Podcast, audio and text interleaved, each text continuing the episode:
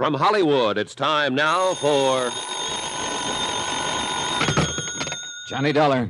Ansel Garrett, Johnny. I'm calling from a gas station up near the three mile grade, 10 miles north of the lake. Trouble? Plenty. Johnny, seems like when you go looking for people, it always turns out to be bad luck. For them. What do you mean? You came up here to Crystal Lake looking for Edward Russell. He turned up dead.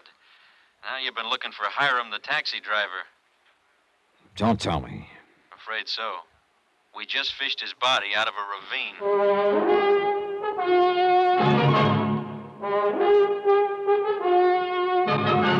Tonight and every weekday night, Bob Bailey in the transcribed adventures of the man with the action packed expense account, America's fabulous freelance insurance investigator. Yours truly, Johnny Dollar.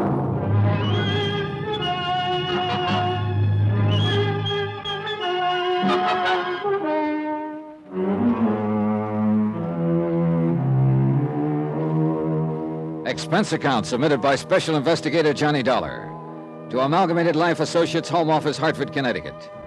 Following is a final accounting of expenses and report of my investigation of the Crystal Lake matter. Item nine, one dollar, tip to the garage man to get my car out in a hurry. I drove up to the three mile grade. Deputy Sheriff Ansel Garrett was waiting for me beside the highway and led the way down the ravine. Watch the footing, Johnny. Pretty tricky. Yeah. Who discovered Hiram's body? One of my boys patrolling the highway. He spotted a glint of metal down here in the moonlight. Yeah, here we are. Yeah. Oh, brother. Taxi cab and all, huh? What a wreck. Yeah, he crashed the guardrail and came down the slope. I doubt if it was an accident, Ants. When a guy's got a bullet hole in his forehead, it's no accident, Johnny. Looks like the same person who killed Russell killed Hiram to shut his mouth. I guess that's about the size of it. Hiram's murder opens up another keg of nails, Ants. How so? Well, Betty's story is that the last she saw of Russell the night he was murdered was when he drove away in Hiram's taxi. But that story depended on Hiram for confirmation. You'll never be able to confirm it now. Well, earlier tonight you were beat because you were fresh out of suspects, Johnny. Now you got a real live one again. Maybe. But trying to find a motive to fit Betty Norton is a blind alley. The only one who could benefit financially from Russell's death is his wife, Leona, and she was in Denver at the time. I still think Russell's murder ties in with the fact that he came up here looking for somebody named Bill, and apparently had it in for him. Could be. Trouble is, Johnny, we got too many guys by that name at Crystal Lake. Bill Cullen, the hotel bartender, Bill Jensen at the boathouse. Both of them are still possibilities, Ants. The bartender had a fight with Russell on the night of the murder, and it was one of Bill Jensen's padlocks on the cabin where the body was found. Yeah, it's true enough. Whoever killed Russell and hid his body in Bixby's vacant cabin didn't know that Bixby was planning on selling the place and would bring somebody up to show it and discover the body. Sounds real convincing, Johnny. Now all you have to do is figure out somebody's name for the whoever and a good motive, and you're all set. Oh, yeah, sure. Real simple. You know, one thing that's been bothering me from the start, though. Why did the killer plant Russell's body in a cabin? With all the wide open spaces around here, why a cabin? Yeah, he could have figured dogs or animals would uncover the body if it was outside somewhere. How about the lake? Bodies have a way of coming to the surface. Yeah, I guess you're right. If we could only have gotten to Hiram before this. You happen to know where he lived? No, a little rooming house not far from the hotel. You through here? No, not yet, Johnny. I got a couple of my boys beating the bush around here. Okay, I'll head back to town and see if I can turn up anything of interest at Hiram's rooming house.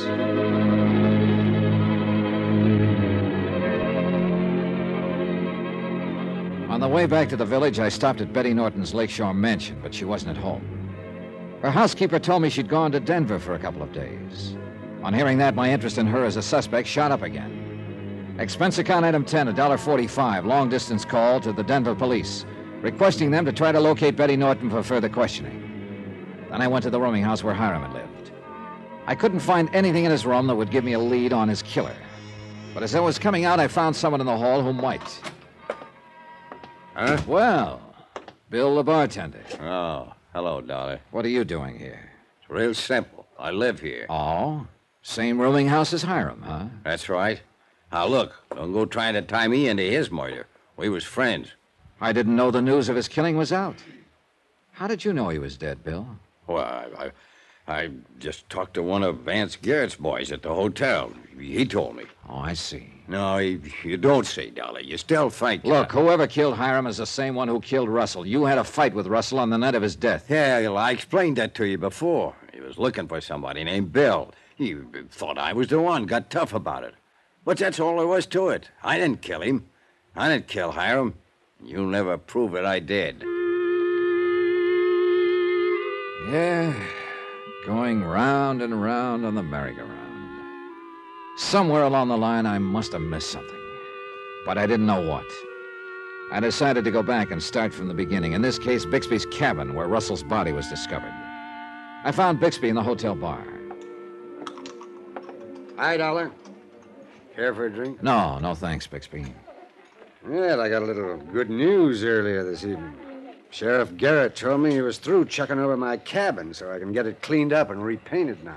You gonna advertise it again? Yeah, yeah, I'm not too optimistic about my chances of selling it, though. Even though the location of it's been kept out of the papers, everybody at Crystal Lake here knows about it. Uh, you never found out who put that new padlock on the door, huh? Oh, the lock came from Jensen's boathouse. But we haven't been able to tie in Bill Jensen with any of the rest of it. Look, Bixby, you mind if I take another look around your cabin? Not at all, Dolly. You want me to go with you? No, that won't be necessary. Okay. Here's the key. Help yourself. It was my last chance. Maybe there was something in the cabin that neither Ansel Garrett nor I had noticed before. Something, anything that would give me a lead. I spent an hour going through it inch by inch, and I drew a great big blank. Everything was in place. Nothing had been touched. Even my cigarette butt on the front porch and Bixby's cigar wrapper twisted in a knot where we'd sat and talked after he'd reenacted the discovery of Russell's body. Inside, only marks on the floor where Ansel Garrett's boys had measured the distance of the body from the door, stuff like that. But as far as anything that would give me a fresh lead, there was nothing. Nothing at all. I was licked and I knew it.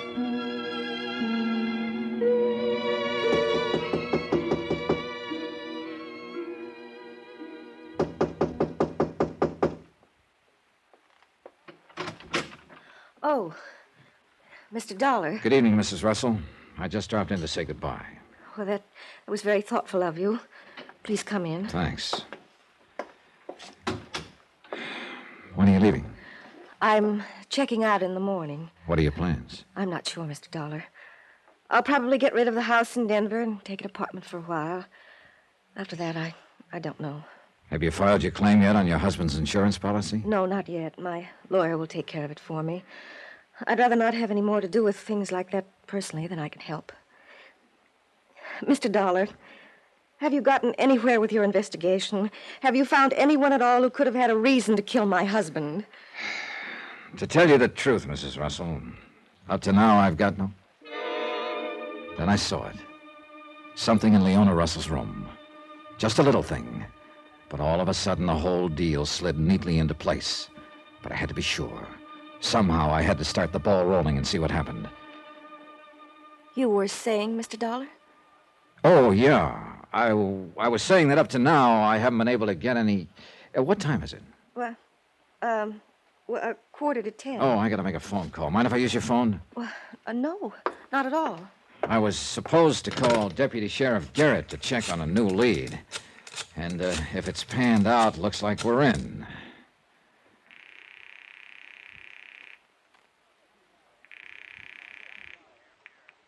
Deputy Sheriff Garrett. Johnny Dollarance, uh, how's that new lead look? Huh? What new lead? Yeah? Good. Hey, what are you. Oh, maybe putting on an act for somebody, Johnny? That's right. Well, looks like we're on the right track at last. Ah, you can't beat a lab test. Thanks, Ants. Something new has developed, Mr. Dollar? Yeah. Looks like we're finally closing in on the right man, Mrs. Russell. I gotta run now. Got a date with the sheriff. But I'll keep you posted. Went outside her hotel cottage and waited. I could hear her on the phone. In a moment, she came out, started along the trail near the lakeshore. I followed.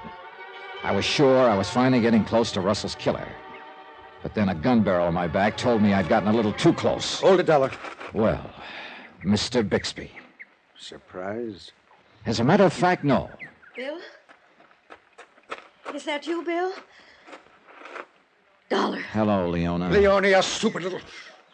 Falling for a gag like Dollar just pulled on you. But I had to talk to you, to warn you. Looks like you're a little stupid, too, Bixby. Huh? I just spotted one of them in Leona's cottage. I told you I should never have come to your cottage, Leona. You insisted. I had to see. That's what threw me about you, Bixby. Clarence Bixby, but a middle name of William, huh? Wilfred, if it'll do you any good now. It was you and Leona right from the start.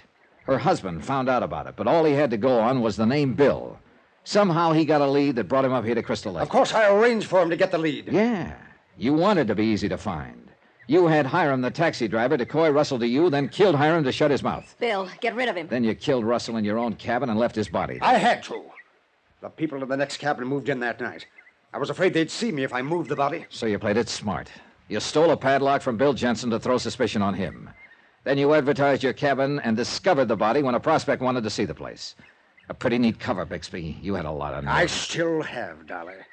Enough to do what has to be done now. And sweet little Leona Russell, the poor grieving wife, in it with you right from the start. Hurry up and do it, Bill. Then you and I can get. Oh, no, that's where you're wrong, Leona. It's not going to be you and I anymore. Bill, you can't say that. You engineered the whole deal right from the start, and I'm sick of it. I'm getting out. You can't get out, Bill. You hear me? You can't. You're in this as deep as I am, oh, and you. yes. I can get out all right, Leona. I know one good way. Oh, yes, I've used it before, and it works. Here's for you, baby. Bill, no! Bill! He swung the gun toward her. I dove at him, but too late. Oh, Bill! I hit him twice in the face and he went down. I bent over Leona, but she was gone. She must have been dead when she hit the ground.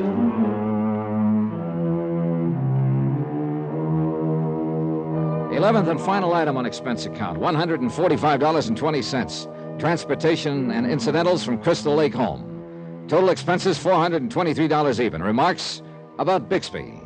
In jail awaiting trial on three counts of murder. Edward Russell, Hiram, Leona Russell. About Leona, who'd engineered the whole deal for a payoff. Well, she got paid off, all right. End of remarks, end of report. Yours truly, Johnny Dollar.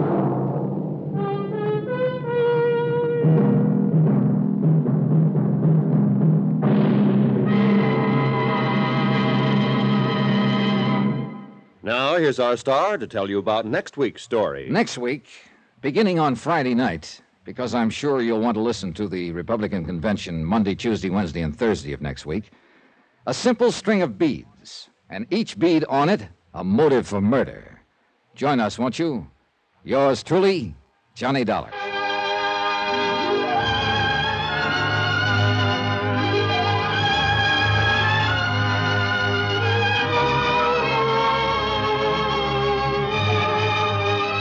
Yours truly, Johnny Dollar, starring Bob Bailey, is transcribed in Hollywood. Written by Robert Ryf, it is produced and directed by Jack Johnstone.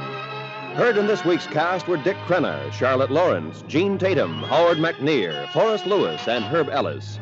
Musical supervision by Amerigo Marino. Remember, next week's story will start on Friday night because of the Republican convention on Monday, Tuesday, Wednesday, and Thursday. So join us Friday, a week from tonight, same time and station, for another exciting story of yours truly, Johnny Dollar, Roy Rowan speaking.